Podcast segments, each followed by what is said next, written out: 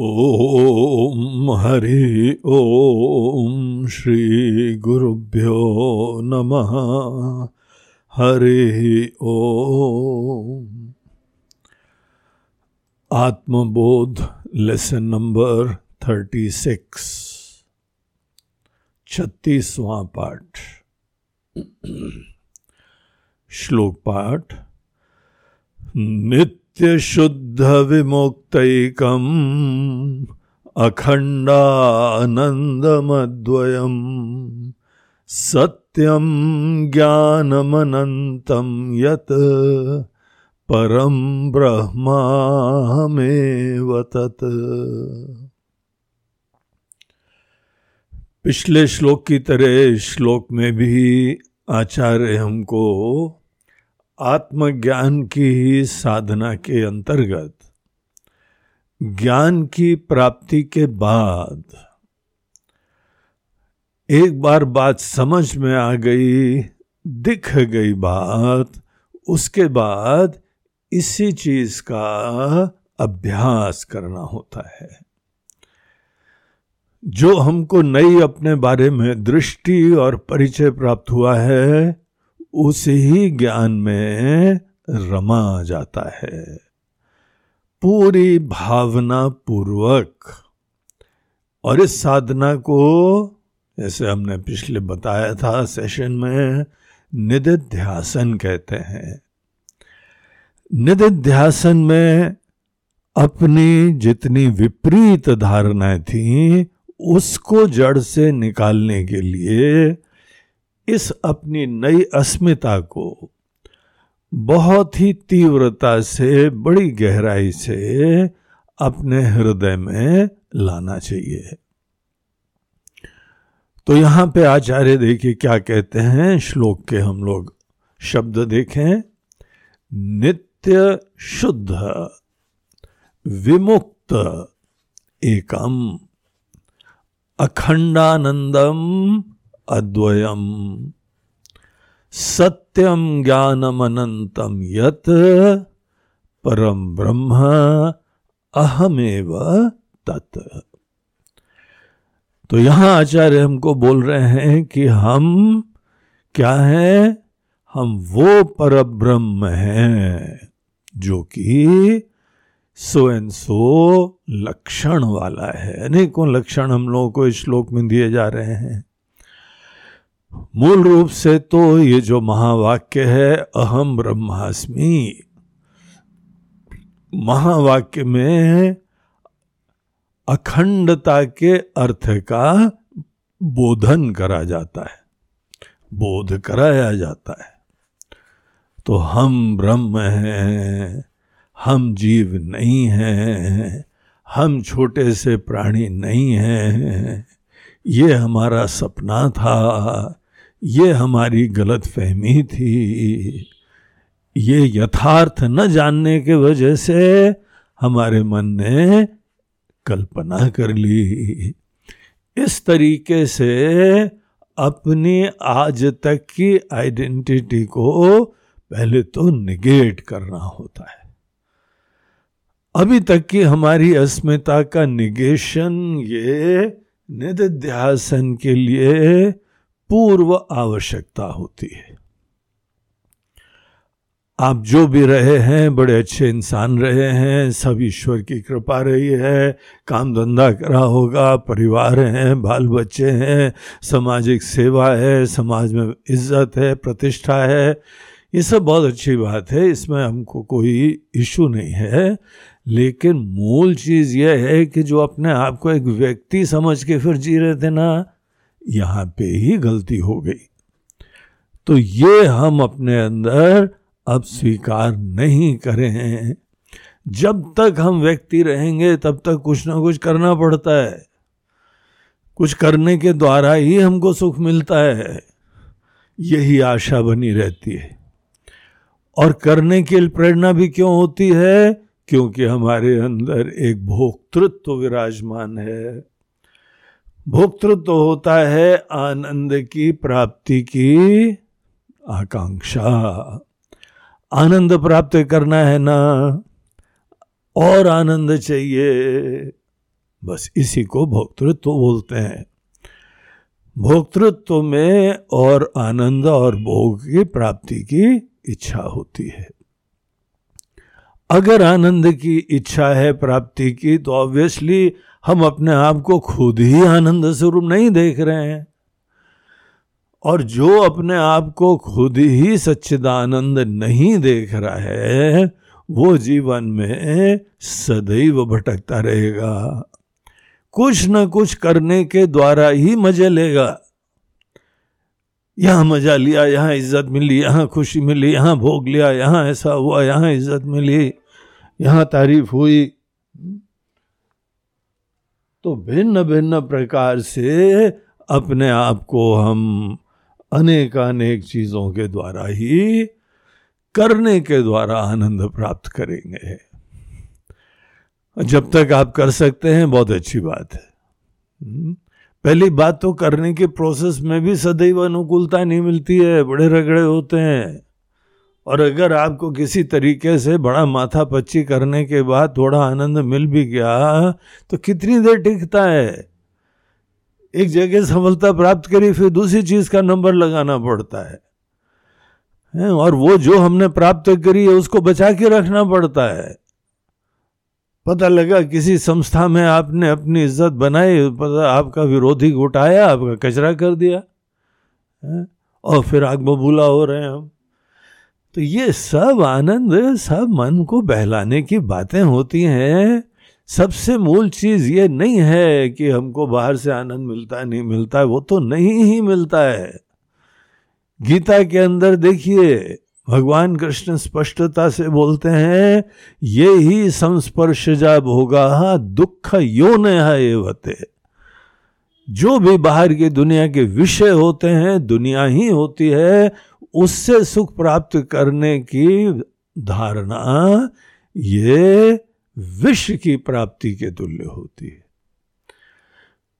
बाहर की चीज़ें हमको सुख नहीं लाई हैं तो प्रॉब्लम, दुख ले, सुख ले आई हैं तो उसके उपरांत उनके ऊपर पराधीनता और जो चीज़ भी आएगी वो सब चली जाएगी।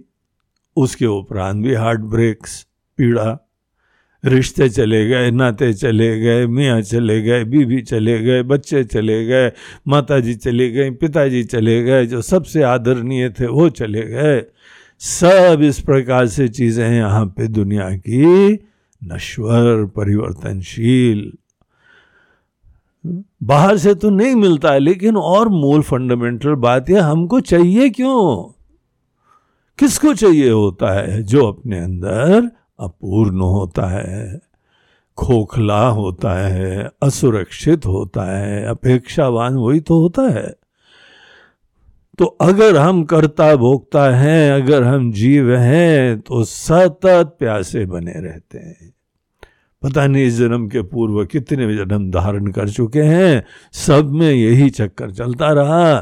कुछ नहीं हुआ, ढाक के तीन पात, फिर से शरीर मिला, फिर बाहरी तलाश। तो हम लोगों को वेदांत शास्त्र आपके पुण्य है कि आपको ये सब सुनने को मिल रहा है। आप ही ने कुछ अच्छा काम करा होगा। ईश्वर ने ये ज्ञान आपको सुनने के लिए भी दिया है कि बेटा तत्वमसी, जिस आनंद को दर दर ढूंढ रहे हो, तलाश कर रहे हो, वो पूर्ण, शाश्वत, आनंद का धाम वही तुम हो। ये ज्ञान हमको दिया जा रहा है। और इसी चीज़ के लिए हम लोगों ने पिछले श्लोकों में सब रहस्य देखे। छोटापना केवल अध्यारोपित होता है। अनात्मा के धर्म अपने ऊपर जो आरोपित कर लेता है, अनात्मा छोटा ही है, इसीलिए हम भी छोटे हो गए। तो ये सब बातें देखने दाखने के बाद अब यहाँ पे जिसने सिद्धांत देख लिया है, यथार्थ देख लिया है, वो अब ये बोल रहा है कि हम वही ब्रह्म है। तत्परम ब्रह्म अहम हम ही वो हैं, वो हम ही हैं। हम ही वो हैं, वो ही हम हैं। अच्छा ब्रह्म के क्या लक्षण है भाई? तो बोलते हैं, पहली लाइन से देखिए, नित्य शुद्ध, जो सदैव शुद्ध है। भूतकाल में भी शुद्ध था, अभी भी शुद्ध है, बाद में भी शुद्ध सदैव रहेगा। उसको बोलते हैं नित्य शुद्ध। जो कभी गंदा हो ही नहीं सकता है, उसका नेचर ऐसा है कि गंदा हो नहीं सकता है। और उसके दृष्टिकोण से आप देखिए, सब कल्पना है, सब मायामय है। मायामय चीज़, काल्पनिक चीज़ कभी किसी वास्तविक वस्तु को मलिन कर सकती है क्या? हुँ? स्वप्न के अंदर आपने जो है गंगा जी में स्नान करा, क्या आपका शरीर कभी गीला होता है? रत्ती मात्र भी प्रभाव नहीं पड़ता है। क्योंकि आप अधिष्ठान है, ये अध्यारोप है, ये माया के द्वारा कल्पित है। पिक्चर हॉल के ऊपर हम लोग अग्नि का सीन जो है, वो प्रोजेक्ट कर दें, क्या स्क्रीन उसका जल जाता है? कभी नहीं। अधिष्ठान होने के नाते वो सदैव असंग, अछूता, शुद्ध रहता है। अगर हम अपने अंदर किसी अशुद्धि की यहाँ पे संभावना देखते हैं, ऐसी कोई चीज़ जो हमको डिस्टर्ब करती है, हमको अशांत करती है, हमको विक्षिप्त करती है, अगर इस प्रकार से कुछ है, अशुद्धि की संभावना क्या दिखाती है कि मैं की अवधारणा काल्पनिक है? काल्पनिक अहम और वास्तविक अहम में यही फ़र्क होता है कि जो भी काल्पनिक अहम है, वो मलिन होने की संभावना रखता है। ससेप्टेबिलिटी हम जो है ससेप्टेबल हैं। इस चीज़ के लिए हम उपलब्ध हैं, गंदे हो सकते हैं। शरीर गंदा हो सकता है, इसीलिए शरीर को नहलाते धुलाते हैं। और हम शरीर नहीं है। मन भी गंदा हो सकता है, मन के अंदर अनेकों राग, द्वेष, काम, क्रोध आ सकते हैं, लेकिन हम मन भी नहीं है, बुद्धि भी नहीं है। हम वो चेतना है, वो जीवन तत्व है, वो कॉन्शियसनेस है जो इन सब चीज़ों को प्रकाशित करती रहती है। इस प्रकार की आइडेंटिटी जब हमने स्वीकार करी है, देख ली है तो अब इसी को अफर्म करना है। इसको दृढ़ता से अपने मन के अंदर लाना है। कैसे लाना है? आप याद करिए, अगर आपके जीवन में कभी कोई जो है सफलता आई है, बहुत खुशी आई है फॉर एग्ज़ाम्पल आपने जो है वो डिग्री प्राप्त करी, ग्रेजुएट जिस दिन बने थे। बहुत मेहनत करी, कॉलेज में एडमिशन लिया, पढ़ाई करी एग्जामिनेशन दिया, और फिर फाइनली पूरे एक्साइटमेंट के बाद रिज़ल्ट की घोषणा हुई, और पता लगा कि आप पास हो गए। आप अब ग्रेजुएट हो गए। तो जो व्यक्ति एक अभी ग्रेजुएट नहीं था। अब ग्रेजुएट हो गया। एक अस्मिता बढ़ती है ना। एक आइडेंटिटी बढ़ती है। कैसे खुशी से उसमें रमते हैं। Now I am a graduate या दूसरा एग्ज़ाम्पल लीजिए कि आप जो है, वह अनएम्प्लॉयड थे। और फिर उसके बाद आपको बहुत अच्छी जॉब मिल गई। जब जॉब मिल गई तो बहुत ही बड़ी कंपनी में मल्टीनेशनल कंपनी में बहुत अच्छा पैकेज मिल गया। कितनी खुशी होती है। हमारी identity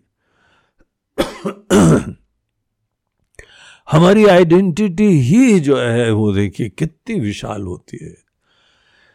Now I am an employ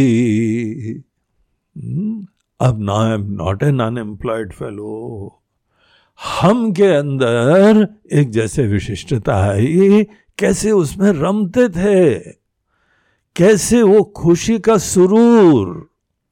क्या धन्यता, क्या सौभाग्य, क्या कृपा? हम अब ये हैं, हम अब ये हैं। मन के अंदर बैठाना पड़ता है ना? और तभी जाके सर उठा के आप घूमते हैं। उसी प्रकार से अभी तक अपने आप को जीव समझने के वजह से मलिनता के लिए संभावनाएँ जिसके अंदर हैं और अनेकों मलिनताएँ भी हैं। वो ही हम है। आप ये अफर्म करिए कि नित्य शुद्ध अहम, नित्य शुद्ध ब्रह्म अहम एवं। हम ही ब्रह्म हैं वाओ, क्या बात है ये देखने से धन्यता हो, ये देखने से खुशी हो, ये देखने से सौभाग्य हो हाँ? हृदय के अंदर से तीव्र भावना, प्रसन्नता की होना, ये निधिध्यासन के लिए परम आवश्यक है हम्म? तो नित्य शुद्ध दूसरा शब्द है विमुक्त। नित्य विमुक्त, इसमें भी नित्य वर्ड जुड़ जाता है। ये विशेषण इसमें भी अप्लाई होता है। हम जो हैं वो पहले से ही मुक्त थे।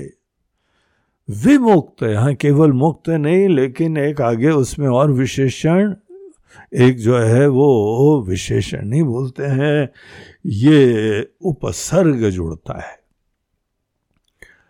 जिसका अर्थ यह होता है, विशेष रूप से भी जब भी जुड़ता है तो विशेष के भाव से जुड़ता है।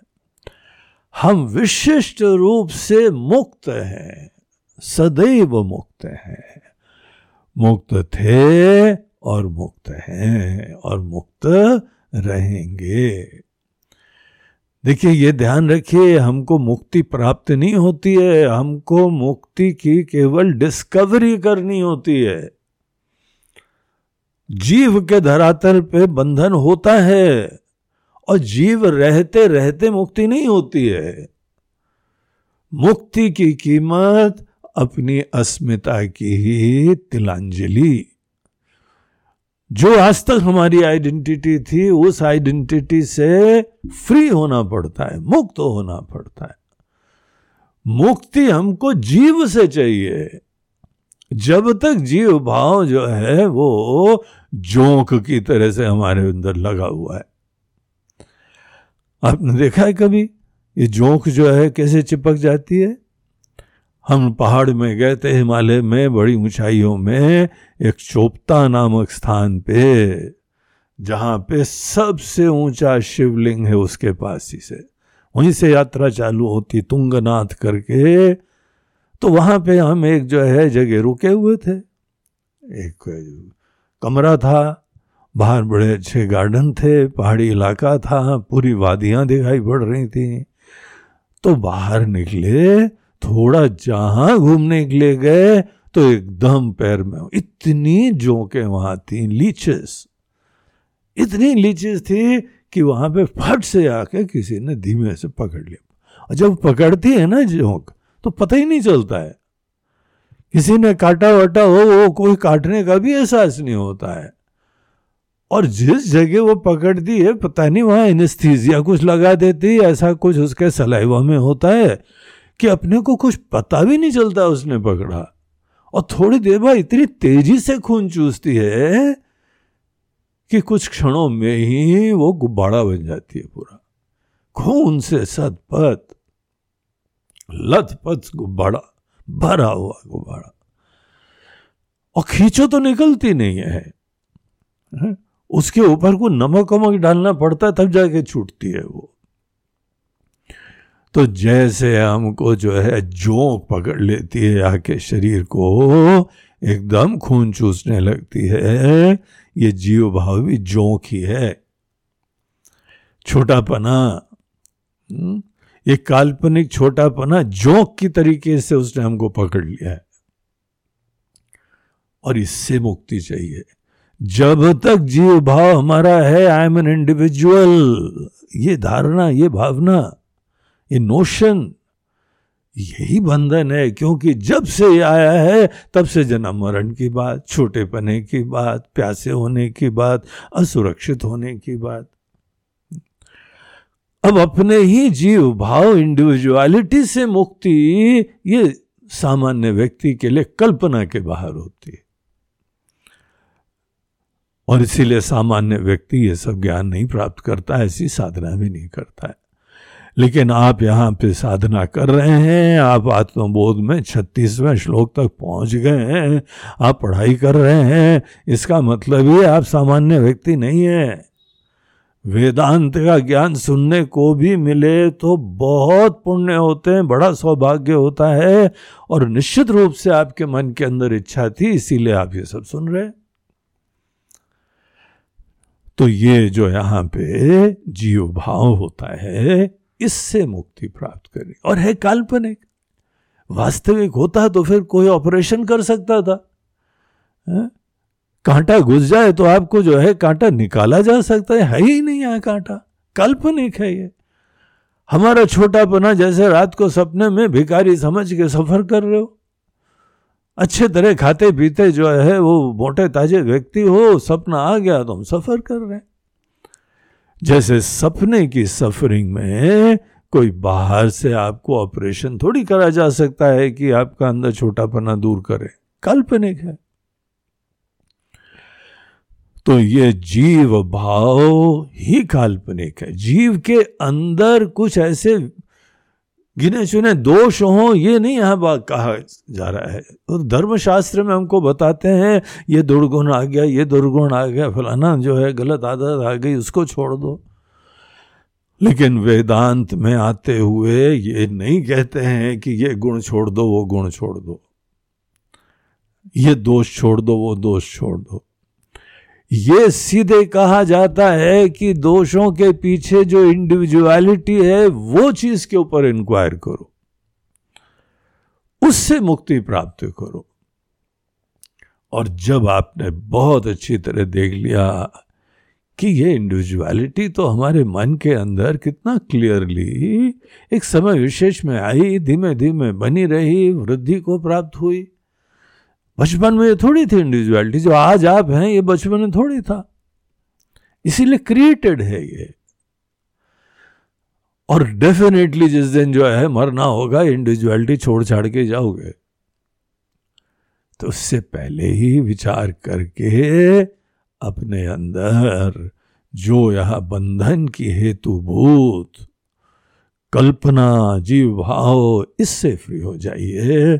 और अपने आप को चिन्मयी सत्ता देखिए, चिन्मयी सत्ता सदैव मुक्त है, विमुक्त है।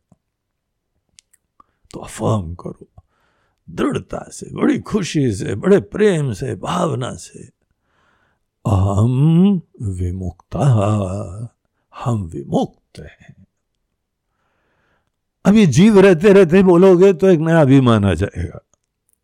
लेकिन जीव को त्याग के बोलोगे तो ब्रह्म स्वरूपता हो जाएगी। नित्य शुद्ध, विमुक्त, एकम। अगर हमारे अलावा किसी चीज़ का अस्तित्व है तो ब्रह्म ज्ञान नहीं होएगा।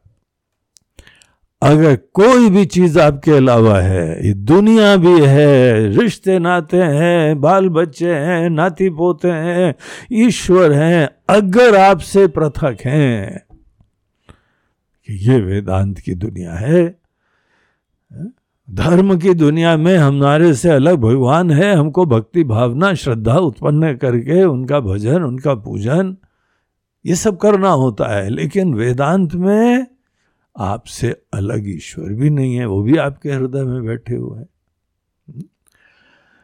तो इसीलिए कोई द्वैत नहीं, कोई दूसरा नहीं एक हम हम वो ही एक तत्व है, अखंड तत्व है। और देखिए नेक्स्ट लक्षण ही है, अखंडानंदम। अखंडानंद बोलते हैं अनफ्रैगमेंटेड ब्लिस आनंद। आनंद सदैव हम लोगों को चाहिए। आनंद कितनी रसमय खुशी वाली चीज़ होती है मन को तृप्त कर देती है, है? लेकिन ये हम लोग जीवन भर आनंद के बारे में यही धारणा रखते हैं कि हमसे अलग है। जब आनंद आपसे अलग है तो आनंद खंडित हो गया। द्वैत हो गया ना? प्राप्त करने वाला अलग है प्राप्त करने वाली वस्तु अलग है। जब ये दो अलग अलग हो तो उसी को बोलते हैं खंड। खंड से सदैव बच के रहो। अगर वेदांत के स्टूडेंट हो तो किसी भी प्रकार के खंड को स्वीकार ही न करो। यह अध्यात्म पथ की रीति है। दुनिया के अंदर बहुत सारे प्रकार के फ्रेगमेंटेशन होते हैं, खंड होते हैं। जाति अलग, धर्म अलग, भाषा अलग, प्रांत अलग, देश अलग, धर्म अलग व्यवहार में सब चीज़ें ध्यान रखते हैं ना, वहाँ पे रखनी पड़ती है। लेकिन वो जहाँ अध्यात्म में प्रवेश करे, आप एक ऐसी दुनिया में जा रहे हैं, जहाँ सब खंड के अंदर आप दोष देखते हैं और उसके अधिष्ठान को जानना चाहते हैं। ये ध्यान रखिए, जहाँ आपने कोई भेद देखा, भेद सदैव जीवन के अंदर मुसीबत लाता है। दुनिया के अंदर जितनी लड़ाइयाँ हैं, सब खंड के ऊपर आधारित होती है। यहाँ हिंदू और मुस्लिम, मुस्लिमों के अंदर देखिए, शिया और सुन्नी, और क्या क्या भेद होते हैं, हमको तो नाम भी नहीं पता। किसी ने ईसाइयों के अंदर बताया थे दस प्रकार के भेद होते हैं उनमें। केवल ईसाई बनने से भी आपको एकता नहीं दिखाई पड़ती, वहाँ पर भी भिन्न भिन्न भेदभाव चलता है। कोई भी भेद अपने दिल में आने ही ना दो, भेद आया कि मरे। हम्म? और खासकर आनंद आनंद को आप इधर उधर विषय में छोटा मोटा जो है, कहीं व्यक्ति में, कहीं भोग में, विलास में, उसमें आनंद देखते हैं। और फिर आनंद तलाश करते हैं। जो आनंद तलाश कर रहा है वो अज्ञानी है। जो शांति तलाश कर रहा है वो अज्ञानी है। भटका हुआ है।